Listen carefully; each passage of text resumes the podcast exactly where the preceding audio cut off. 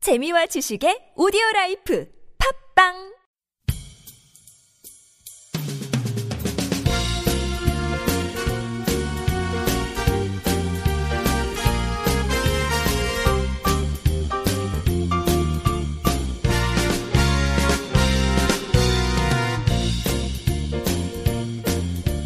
안녕하세요 김준성입니다. 안녕하세요, 문경환 기자입니다. 안녕하세요. 진행자 이윤택입니다. 와, 아, 어, 새로운 목소리가 드디어 나왔습니다. 네 반갑습니다. 아, 기다리고 기다리던 뉴보이스. 네. 소개 좀 해주시죠. 누구십니까? 네 이번에 NK투데이의 수습 기자로 들어온 김준성입니다. 아. 와, 우리 기자가 늘 날로 늘고 있어요. 수습 기간이 있나요? NK투데이가? 아, 3개월입니다. 네, 아, 네, 3개월. 3개월이 지나서 우리 이제 발행인이 기자로 채용할지 말지를 결정합니다. 아, 네, 발행이 열심히 누구시죠? 하도록 하겠습니다. 아, 발행인은 그 전남대 이채영 교수님. 아, 예, 예, 예. 그래서 잘 보여야 채용이 돼요. 채용 안 될 수도 있어요. 아, 자기가 수습한다고 해서 다 되는 게 아니에요. 너무 잔인한 제도네요. 아, 그 확실해야죠. 일 잘하는 사람만 뽑으니까 우리는. 예, 그럼 이 수습 기자님이 채용이 될 수 있는지, 어떤 기사를 처음으로 가지고 오셨는지를 좀 보면 될 것 같아요. 네. 첫 과연 번- 첫 네. 번째 순서. 네 첫 번째 기사는 북한 근로자들이 중국에서 아이패드 개발에 어머. 동참할 오? 수도 있다는 어? 아이패드? 아이패드. 할 수도 있다는. 네, 뭐 아. 제목을 낚시성으로 좀 달았는데요. 네네. 그 다른 게 아니라 지난 3월 초에 유엔에서 대북 제재를 어. 시작했잖아요. 네. 근데 이제 조선 경제 개발 경제 특별 개발구라고 중국 그 지린성 투먼시의 두만간 유역에 있어요. 거기가 이제 정상적으로 가동되고 있다는 소식입니다. 어, 중국에 조선경제특별개발구가 있다. 네, 그러면 이게 중국하고 북한하고 무슨 합작 그런 개성공단 같은 그런 건가요? 네 합작해서 이제 그게 북한 내부에도 인- 있고 중국에도 몇 군데 있는 걸로 알려지고 있는데요. 이거는 아. 중국 지린성 정부가 2011년 8월부터 이제 전략 사업으로 비준을 받고 어, 투자를 쭉 진행하고 있답니다. 그래서 이제 주요 부분에서는 기계, 애니메이션, 전자산업 뭐 이런 것들을 쭉 유치하고 있고 어, 2014년 현재 이제 북한의 고급 IT 인재들 그리고 애니메이션 인재들을 적극적으로 유치하려고 하고 있는데 그 북한의 애니메이션 기술은 상당히 유명하잖아요. 뽀로로 같은 거. 그렇죠. 음. 우리 애가 보면 아주 눈이 돌아가는데 아, 아직도 뽀로로 보는 나이군요. 아 이제 뽀로로 지나고 터닝 메카드로 바뀌었어요. 아, 아, 그리고 뭐 북한 바둑 프로그램 은별이라든지 이런 게 이제 프로그래밍 기술이 뛰어나기 때문에 이런 인재들을 좀 유치해서 정보산업 기지로 지금 만들려고 하고 있고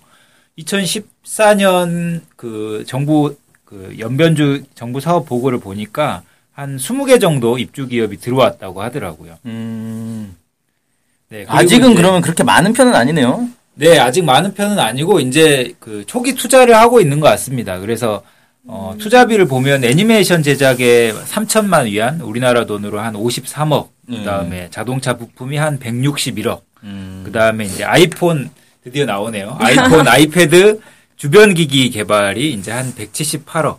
어. 그다음에 여기에 이제 홈페이지 제작이나 IT 소프트웨어 제작이 이제 같이 들어가 있는 것 같습니다. 여기서 이제 같이 할 수 있다라는 거죠? 여기 이제 이런 공장들이 들어오는 거죠. 하나씩 하나씩. 그래서 이제 이곳을 그 지린성 정부에서는 중국의 국가급 공업 단지로 이제 승격시키려고 뭐 이제 철도도 놓고 뭐 도로도 놓고 그다음 두만각 유역에서 이제 그 수송도 할 수 있게 지금 쭉 준비를 시키고 있는 것 같습니다. 오. 아니 이게 그 투자비 아까 쭉 보니까 그 아이폰, 아이패드 주변 기기 개발 이쪽에 들어간 투자비가 제일 높네요. 그렇죠. 이제 여기서 생산을 해서 실제로 이제 북한으로 수출을 하는 물량이 상당히 많은 거고 예. 북한도 요즘에 스마트폰 이런 거 많이 쓰잖아요. 네. 그다음에 이제 중국에서도 중국으로도 수출을 하고 음. 여기가 딱 이제 북중러 그 접경 지역의 한 그 중심이잖아요. 아. 그렇기 때문에 이제 거기서 북한, 러시아, 중국으로 다 수출할 수 있는 그런 이제 산업 단지를 만들고 있는 거죠. 그래서 이제 그 투먼 조섭 공업 단지에서 북한 나선시 위원회하고 협의를 해서 그 2만 명 정도 벌써 이제 용역 계약을 체결을 했대요. 어. 그래서 이제 그 조선 릉라도 회사나 경흥 회사나 아니면 KCC 회사 이런 데로부터 이제 625명 기술자들이 지금 유치해서 근무 중인 걸로 음. 밝혀지고 있고 공장 내에는 이제 한 1,500명 정도 기숙사도 있고 뭐 그런 것 같습니다. 아, 지금 와. 간지 뭐, 뭐 어디 어디 뭐 광양 같네요. 광양 예. 거기. 어 근데 기숙사 같은 게 벌써 이미 들어있다. 네네. 음.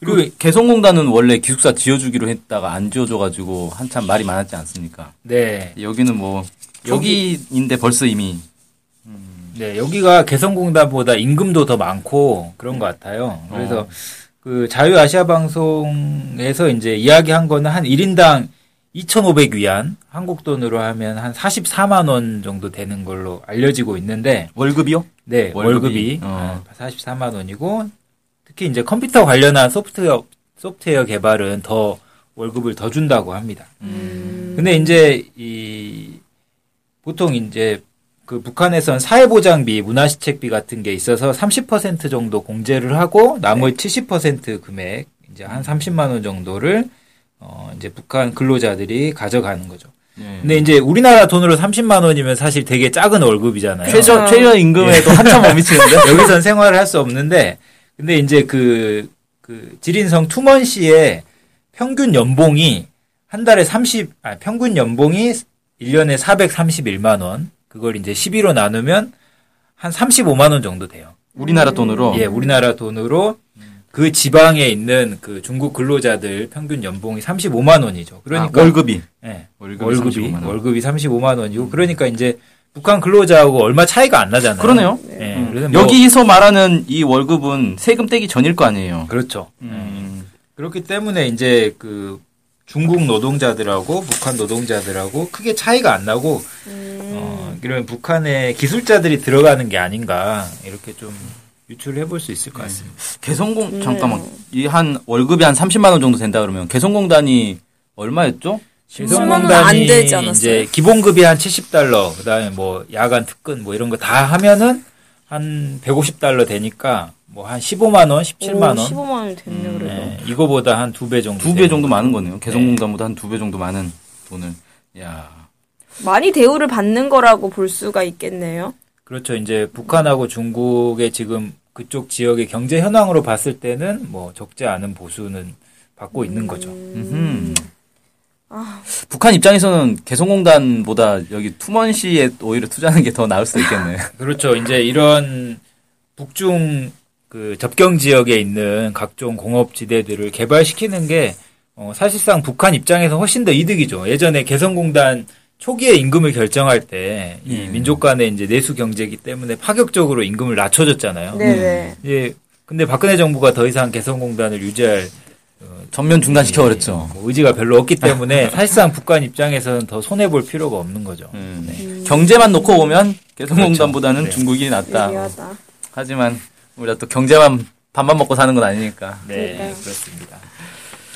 그렇군요. 아, 아무튼 이거 뭐 좋은 소식이라고 해야 되나? 참 약간 씁쓸하긴 하네요. 음. 개성공단하고 비교가 딱 되니까. 두 가지 측면에서 씁쓸한 것 같아요. 뭐 개성공단이 생각나서 씁쓸하고 네. 하나는 또 이제 아 북한도 이과 내 계열이 강하구나. 뼛속까지 문과기 때문에 좀 아우.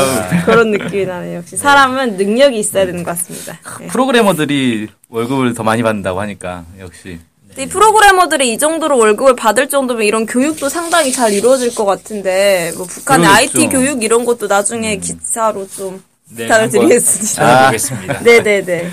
아, 그래서 오늘 그 수습 기자님의 첫 기사 좀 어떠셨나요? 선배 아. 기자로서. 일단 뭐 F는 아니고 뭐 네. D도 아니고 네. 제 점수는요? 나중에 공개하겠습니다. 아, 예, 알겠습니다. 그러면 다음에서. 짜시네.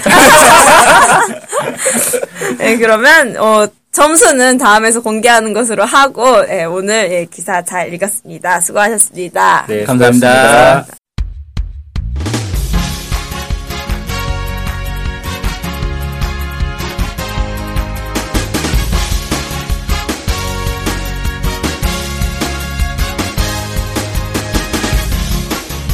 팟캐스트 많이 들으시나요? 그럼요. 구독하는 방송만 10개 정도 됩니다. 와, 와. 근데 그 중에 북한 소식을 전문적으로 하는 방송이 몇 개나 되나요? 찾아보니 딱 하나밖에 없었습니다. 바로 NK투데이 공식 팟캐스트 스케치북이죠. 어, 어쨌든 통일을 좀 하려면 그 상대방이 북한을 정확히 알아야 되잖아요. 근데 그런 팟캐스트가 하나밖에 없다니 정말 안타깝네요. 그래서 스케치북을 꼭 들어야 하는 겁니다. 네. 통일을 꿈꾸는 국내 유일 북한 소식 전문 팟캐스트 스케치북 많은 청취 부탁드리겠습니다.